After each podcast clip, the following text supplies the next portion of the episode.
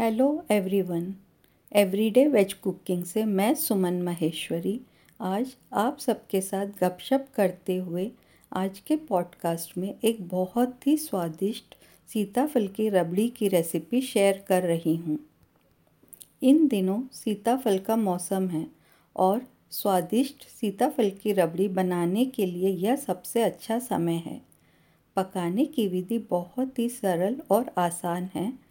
दूध को गाढ़ा करें, सूखे मेवे डालें और जब यह ठंडा हो जाए तो सीताफल का पल्प मिलाएँ।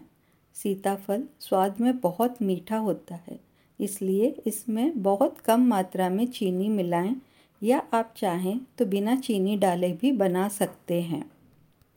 आइए अब आप दो सर्विंग के लिए सामग्री नोट कर लीजिए। आप लीजिए आधा लीटर फुल क्रीम दूध, एक कप सीताफल का गूदा, एक टेबलस्पून चीनी, चौथाई छोटा चम्मच देसी घी, चार बादाम, चार काजू, चार पिस्ता, दस धागे केसर, चौथाई टीस्पून इलायची पाउडर। आइए अब कुछ पूर्व तैयारी कर लेते हैं। सीताफल से बीज निकालें और कटोरे में पल्प इकट्ठा करें। केसर को एक टेबलस्पून दूध में भिगोएँ और फिर इसे घिस दें। ऐसा करने से रंग बहुत अच्छा आता है। एक भारी तले की कढ़ाई लें और इसे देशी घी से चिकना करें। इससे मलाई को खुरचना आसान होगा। आइए अब आप बनाने का तरीका नोट कर लें। कढ़ाई में देसी घी गरम करें और बादाम, काजू और पिस्ता को सुनहरा होने तक भुनने और निकाल लें। मेवों को महीन महीन काट लें। अब कढ़ाई में दूध डालें और इसे मध्यम आँच पर उबालें।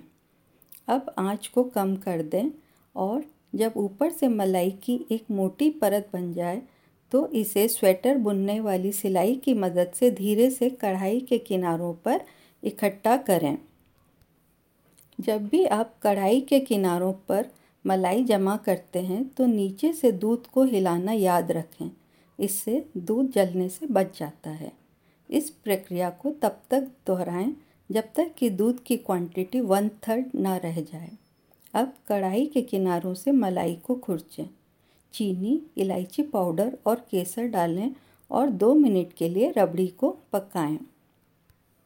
कुछ मेवे रबड़ी में डालें और कुछ मेवे गार्निशिंग के लिए रखें। आँच बंद कर दें। रबड़ी को एक सर्विंग बाउल में ट्रांसफ़र करें और इसे पूरी तरह से ठंडा होने दें। अब सीताफल के पल्प को रबड़ी में अच्छी तरह से मिलाएँ और फ्रिज में चार से पाँच घंटे के लिए रख दें। परोसते समय मेवों से गार्निश करें। आइए, अब एक वेरी यूज़फुल टिप शेयर कर रही हूँ।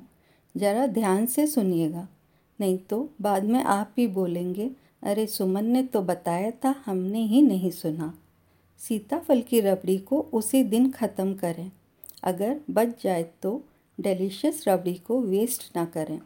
रबड़ी को फ्रीज़ करें और अब सीताफल की रबड़ी से सीताफल की कुल्फ़ी बनाएँ। और जब मन करे तब ठंडी ठंडी कूल कूल कुल्फ़ी का आनंद लें। अरे वाह, क्या बात है। बातों बातों में अपनी ये रेसिपी तो टू इन वन बन गई है। एन्जॉय रबड़ी और कुल्फ़ी। मैंने डिस्क्रिप्शन बॉक्स में इस रेसिपी का लिंक शेयर किया है। आप मेरे फ़ूड ब्लॉग में इस रेसिपी को हिंदी और इंग्लिश में भी पढ़ सकते हैं। आशा करती हूँ आप सबको आज का टू इन वन वाला पॉडकास्ट पसंद आया होगा। अपन जल्दी ही फिर से मिलेंगे और यूँ ही गपशप करते हुए एक और नई रेसिपी बनाएँगे। Bye have a nice day